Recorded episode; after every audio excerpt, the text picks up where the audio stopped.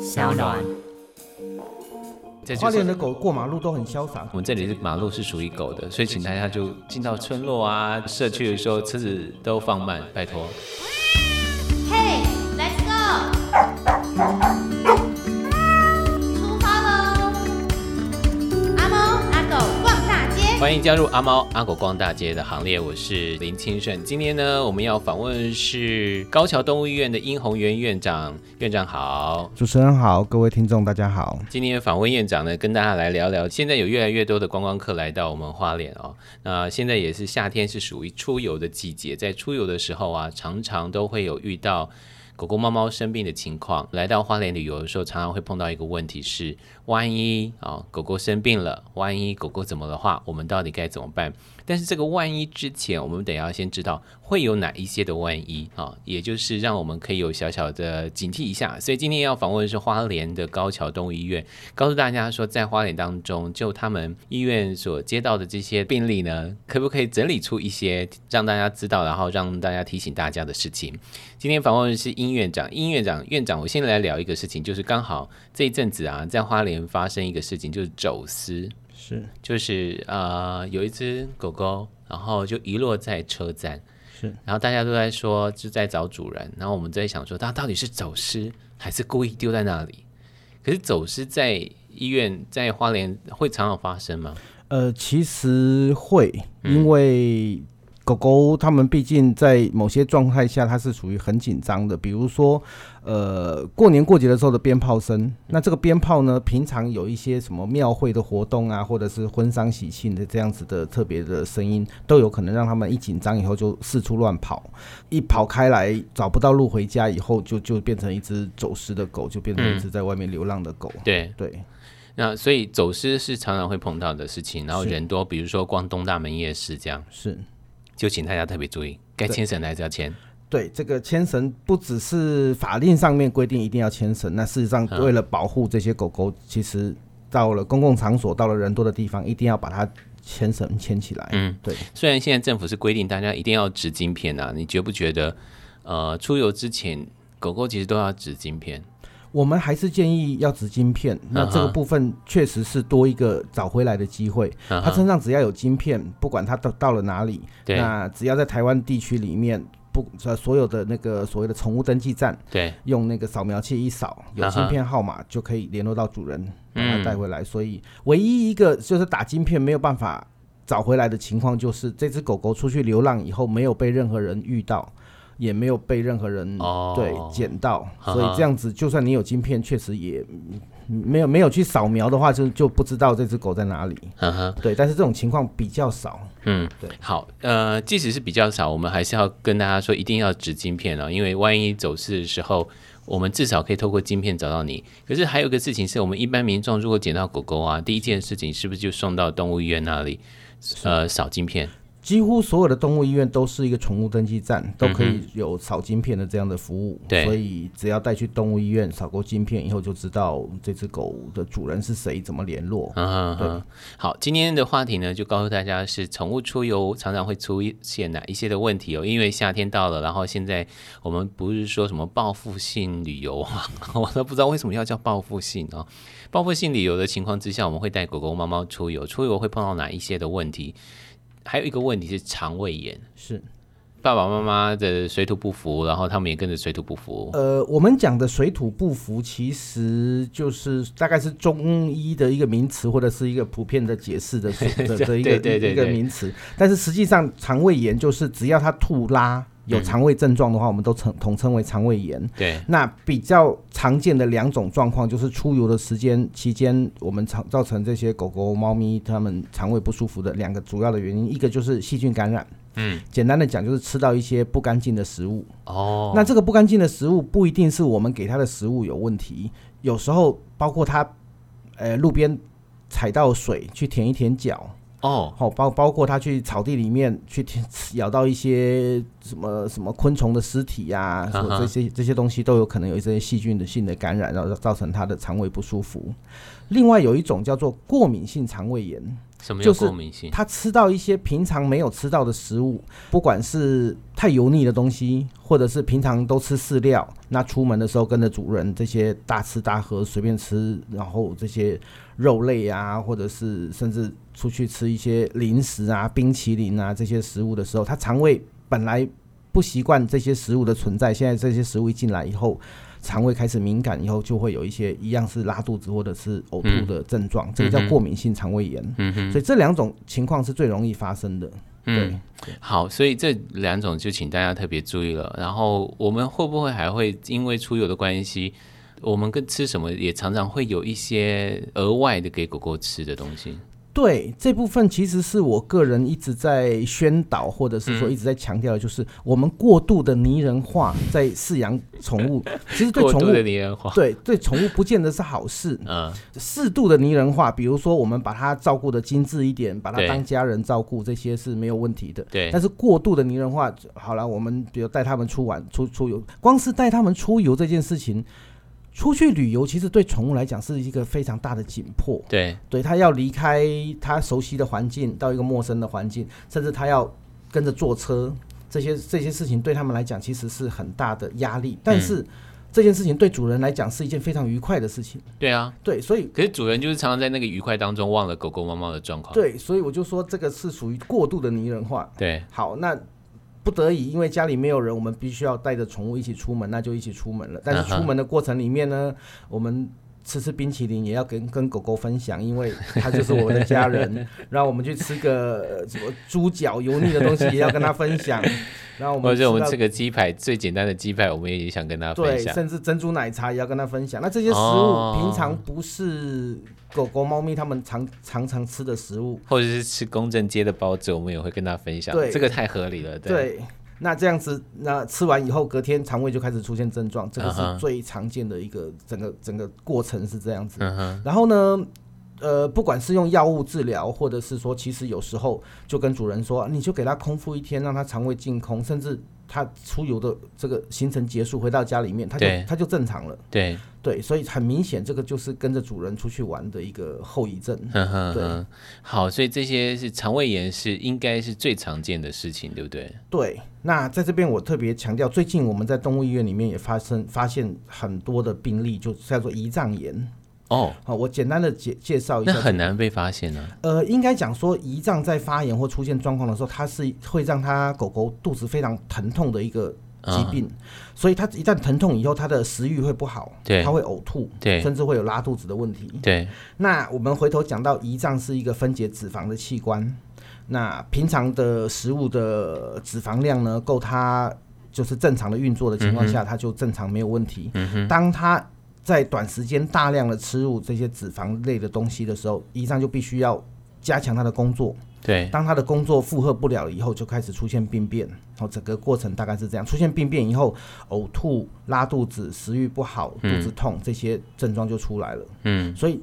几乎百分之九十以上的狗狗的胰脏炎都是食物引起的。嗯，简单的讲，吃太好了，吃太好哦了，，对。所以来到花莲，来到台东，就还是照正常，就是我们自己就期待平常狗狗到底在吃什么，不管是罐罐啊，或者是干饲料，就一样，它吃什么，出游的时候也就特别吃，还是吃这些。是我们除了这段时间，就是出游这段时间，我们一直强调就是正常饮食之外，其嗯对实平常，呃，像过年过节，嗯哼，接着像那个中秋节，每年遇到这种中秋节烤肉对的季节，或者是端午接节的接端午节粽的粽这子，些都是属于油腻 的，然后都是属于主人必须要吃的，对啊然后主人就会分给狗狗 吃。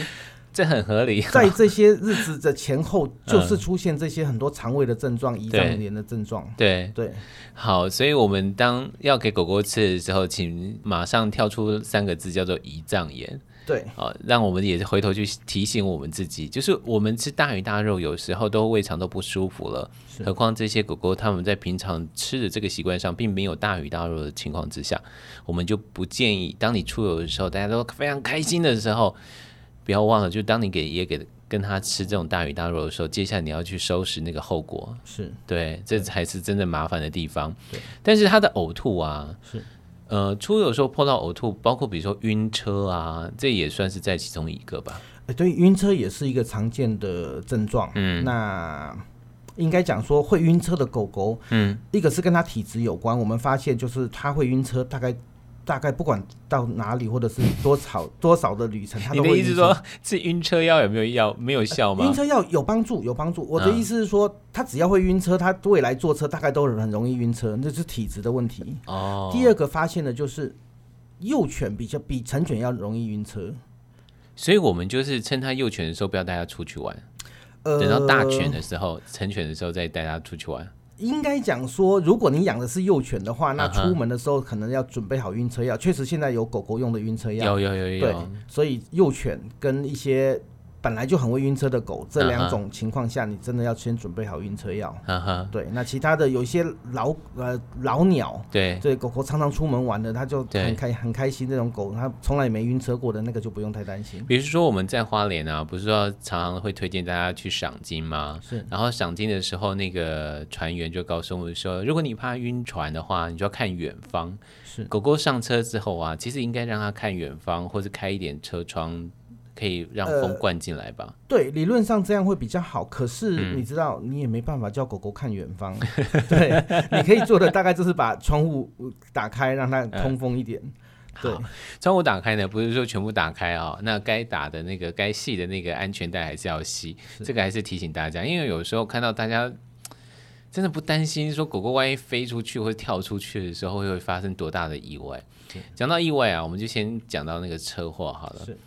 尤其在出游的时候，狗狗到了一个非常不安全感的地方，没有安全感的地方，或者是呃不熟悉的这个地方的时候，常常就会乱窜。是这个乱窜就容易产生出不幸的事情发生。对，特别是我们发现，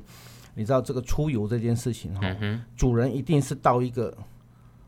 名胜古迹。我的意思是说，就是人多的地方，对人多车就多，对，然后然后宠物在那个地方就特别容易被车子撞。嗯哼，对，所以这个好像每一个环节都有都是都有关系啊。对对，一个是出去玩的时间一定是假日，对那出去玩的地点一定是大家都想去人多的地方对啊，那就是好死不死就车子也多，对，所以车祸的状况也多。嗯哼。大家来到我们花莲也会觉得很奇怪，为什么花莲的狗啊都霸占马路？对，对，而这呃花就莲是。的狗过马路都很潇洒，就慢慢的走，所以请大很对悠对对闲对，讲到这个事情，就请大家用路人啊，开车来到花莲，因为有些人有苏花改了嘛，哈。你到了那个经过村子里头的时候啊，哦，就请车子一定要放慢，是因为我们这里的狗啊，完全不怕车，它都觉得这里的车子都会让它。的确，因为我们在地人都已经习惯这个事情了，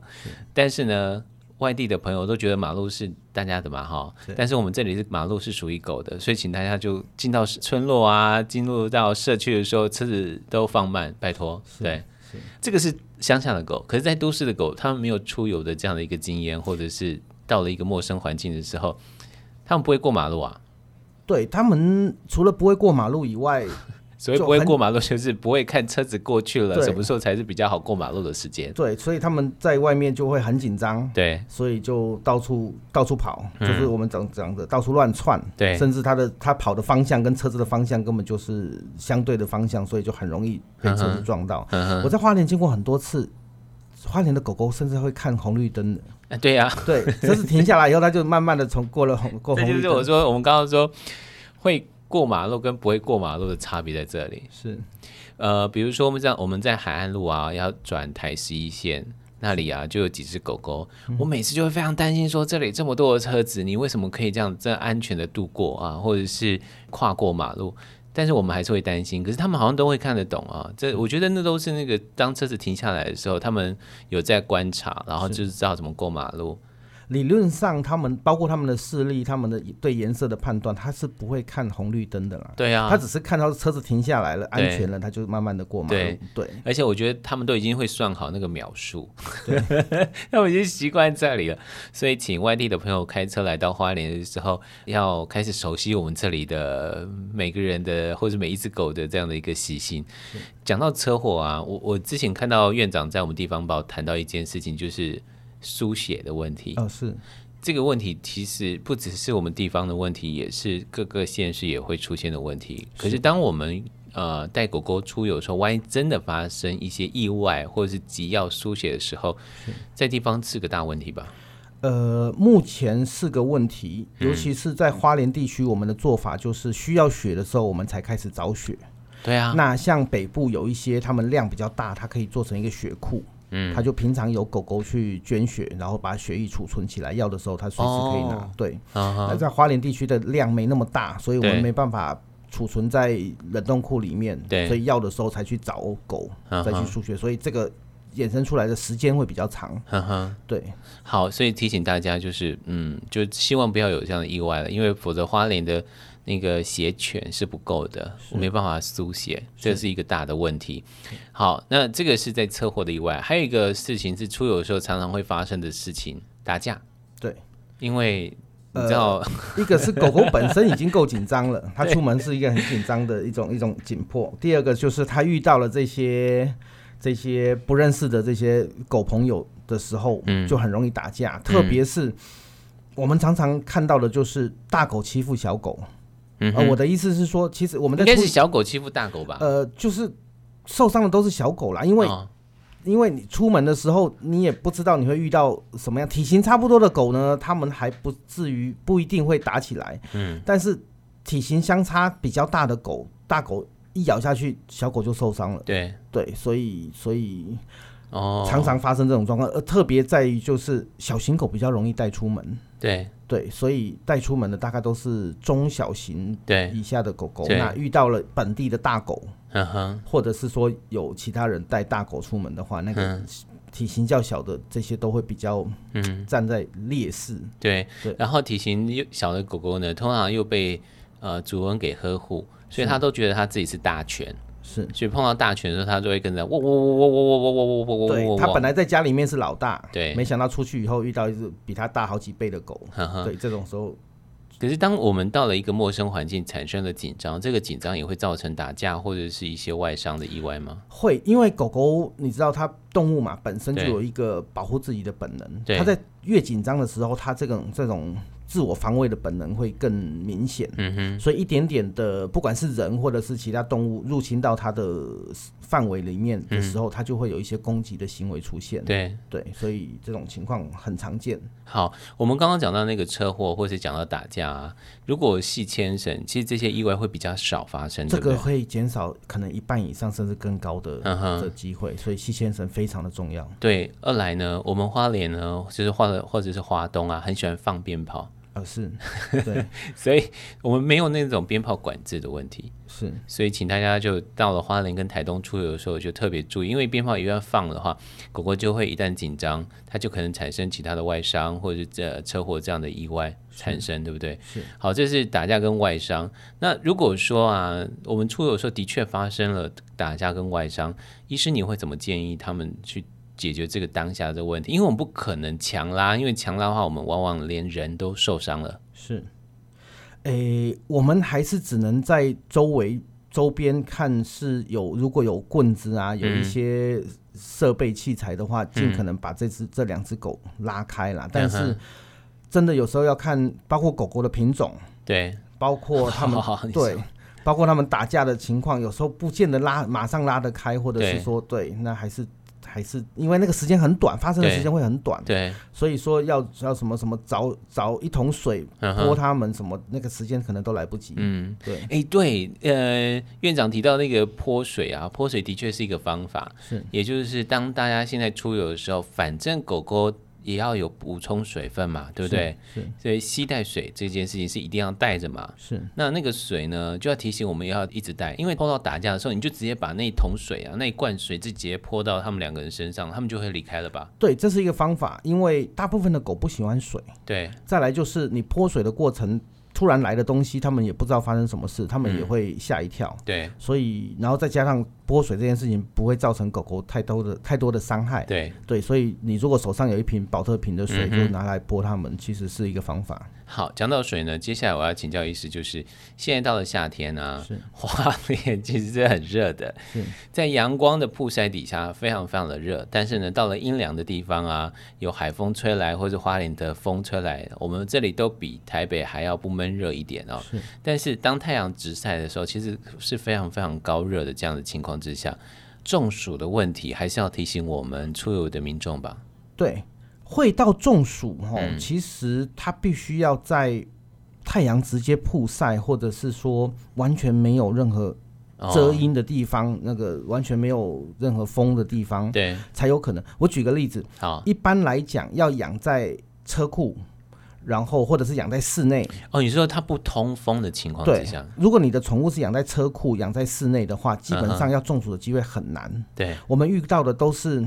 在大太阳底下，比如说我绑在树底下，那这个树也没什么树荫，甚至绑在门口。嗯，你知道我最最常最最冤枉的事情就是主人帮狗狗洗澡，嗯洗完澡以后哦，要我让懂它了，让它自然晒自然干，对，然后他就把它绑在门口，然后就回头去办其他事情，就忘了，忘了以后大概半个小时他就可以中暑了。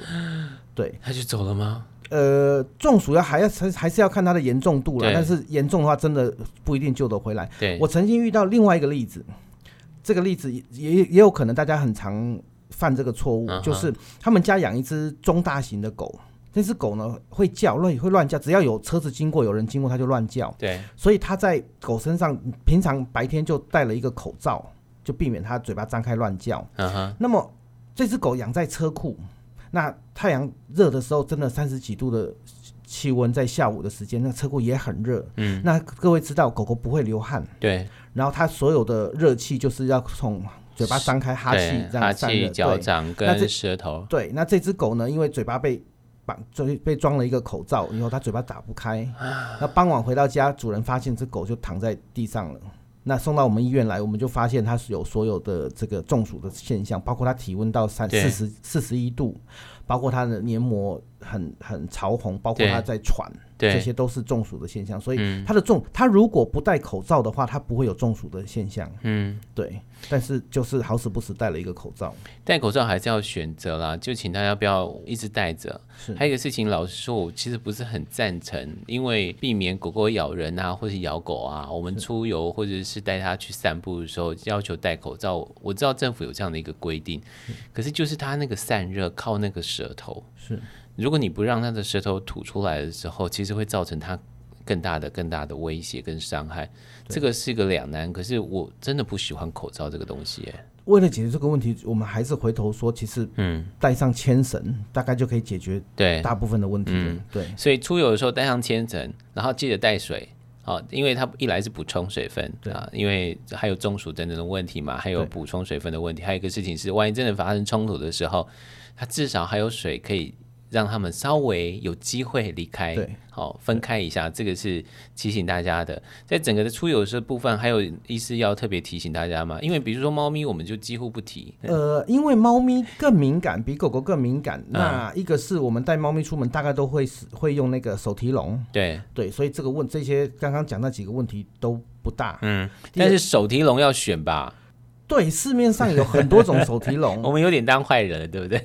有很多种手提笼。那基本上呢，我我们自己在动物医院看诊，因为大家带猫咪出来看诊的话对，它都会选择最少要两个开口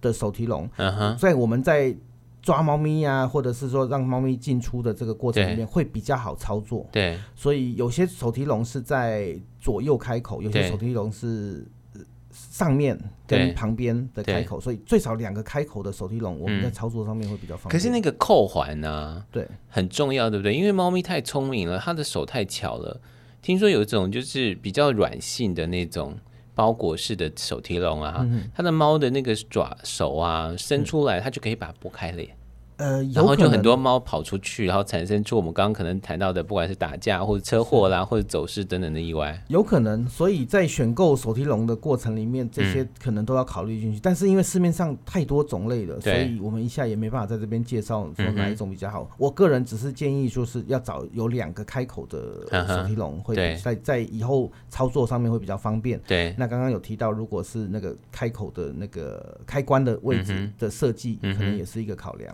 好，最后一个问题是，出游的时候要不要先打预防针？要不要先打那个除虫的药？呃，我们建议一定要。哈哈，哦，这个因为我们出去的过程里面，不知道会遇到什么样的同伴，嗯或哼者是说其他的动物，对，或者是说我们也不确定会去到哪里。有些草地里面，有些其他狗已经经过了，对甚至有一些是流浪狗，外面的野狗经过的草地，然后在我们的自己家的狗再出去跑一跑、嗯哼跳一跳。不管是细菌、病毒、寄生虫对这些问题，都要做好预防。哈哈，哦所以细菌病毒的部分，我们就靠预防针，每年按时的打预防针。那寄生虫的部分呢，包括体表的寄生虫、对体内的寄生虫对、心丝虫这些，都应该要按时的预防。嗯哼，对，有没有比如说今天点药啊？是，哪一天出门会比较好？有些人可能就是呃，今天要出门了，哦，突然想起来我今天点药，或者是我明天要出门了，我今天才点药，那个药效时间发挥的作用会是在哪几天会是比较好的？好，我们这样讲，我们从两个部分讲，一个就是预防针的部分。好，预防针从打下去到它的抗体产生有抵抗的能力的对这时间，大概要七到十天。七到十天啊。对，所以、啊哈所以建议在出门前的七到十天嗯以前就要把预防针打完。对，那驱虫药这部分，现在的驱虫药效果都很好，它用一次它都可以有一整个月的药效。对，所以你其实我们讲说，寄生虫从感染到它开始繁殖，到开始有症状，这些这些过程其实对，时间都要很长，有时候甚至一两个礼拜以上的时间。嗯，所以其实你在出门前一天开始使用这些驱虫药都没有问题。嗯，对，唯一的就是这些药物大部分都只有一个月的药效。对。现在皮肤的药最好的可以用一次有三个月的药效，哦，有这，样子的药物，哦但是就是要习惯啦，对，因为过去大概就一个月用一次，现对在改成三个月用一次的时候，对嗯常常就忘记，因为三个月之后已经、已经忘记什么时候用的药。我老实说，我就是那种很容易忘记的。对，所那以啊其实有，比如说贴贴纸啊，或者标签啊，哈，对就是说我们上次在什么时候点的啦，或者什么时候吃的啦，却忘记了。是，所以看是不是利用现在我知道手机有一些 A P P 的软体可以帮嗯你记忆，或者是我常常建议大家，我们用大家生日的那一天，嗯哼，去记得，或者是每个月的第一天，对或最后一天去记对得是使用药物的那个时间，嗯，所以你就比较不容易忘记。嗯，对，来，所以如果说我们要出游了，一个礼拜之前建议先打预防针。对那如果是在这些寄生虫的感染这个问题，其实在前一天做这些事情都还来得及对，啊。讲到寄生虫戏水的时候，是，好像还是要担心一些水质啊什么的。呃，确实我们偶尔会发现，但嗯哼是特别是我们所谓的戏水，就是在河边，对，在在玩水的过程里面，可是除非啦，就叫就真的不小心碰到，否则那个案例不多，对不对？呃案例不多，偶尔会遇到，或者是要看河川特性，对，嗯，所以遇到了以后，真的有那个水质的水嗯质，大概都是存在鼻腔。对啊，那都是很后头才发现对，的，但是现在的方法处理的方法大概都可以解决，啊哈问题不大，不是啊哈一个很不是伤害性很大的问题。好对，今天非常谢谢殷红元殷医师哦。我们刚刚讲到那个水质啊，如果你比如说你我要去哪里玩，比如说花莲老溪啊，或者是花莲的利乌溪啊，你要去这里玩的时候，你可以打利乌溪水质，看会不会。有这些相关的案例可以做一个参考，但是据我的了解，这两个溪并没有了。我只是举例， 这样听完可能花莲的乡亲会来骂我，我只是举例 哈、今天非常谢谢高桥动物医院的殷红元殷医师谢跟我们接受访问，跟大家谈到的事情是，到了这个时候，很多人想要报复性出游，会带狗狗、猫猫出游的时候，要知道很多很多的问题。谢谢殷医师，谢谢。谢谢